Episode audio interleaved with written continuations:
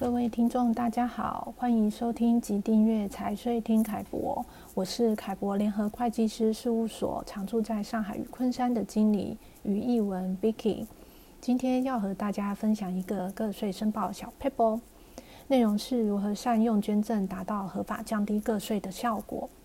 首先，需先确认受捐赠的对象必须是依法设立登记的大陆境内公益性社会组织或团体，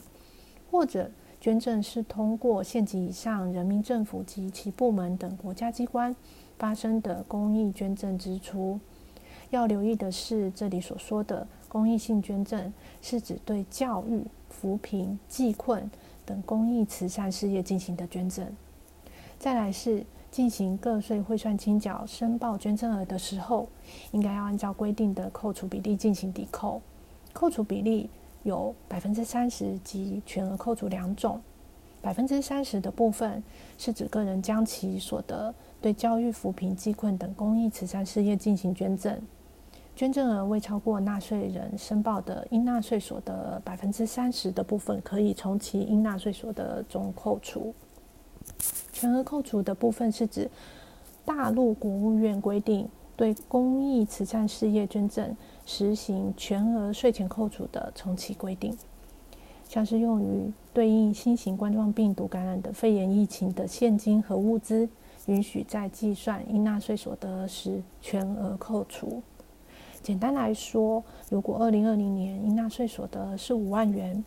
通过公益性社会组织捐赠用于教育的支出是三万元，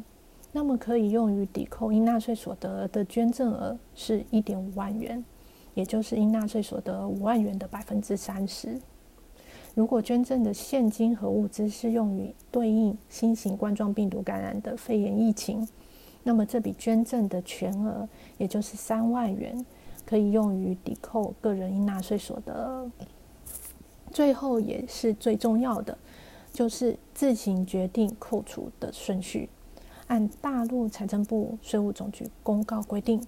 纳税人可以自行决定。在综合所得、分类所得、经营所得中扣除的公益捐赠支出的顺序，其中各类所得适用的税率，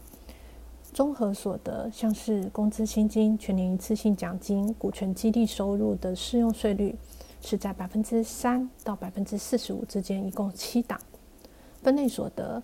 例如利息、股息、红利所得、财产租赁所得、财产转让所得等。适用的税率是百分之二十，经营所得像是个体户、个独公司、合伙企业等产生的个人经营所得，适用税率是在百分之五到百分之三十五之间，一共五档。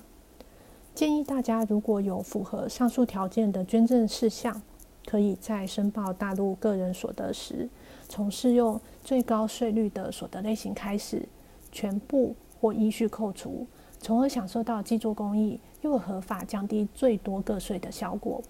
最后提醒大家，个人申报抵扣的捐赠票据需留存五年备查哦。有关今天节目的内容或者捐赠扣除的个税申报操作步骤，大家可以在凯博联合会计师事务所网站“凯博观点”中阅读相关文章，获取更多的资讯。若有任何问题，也欢迎来电洽询凯博联合会计师事务所。谢谢您今天的收听，再见。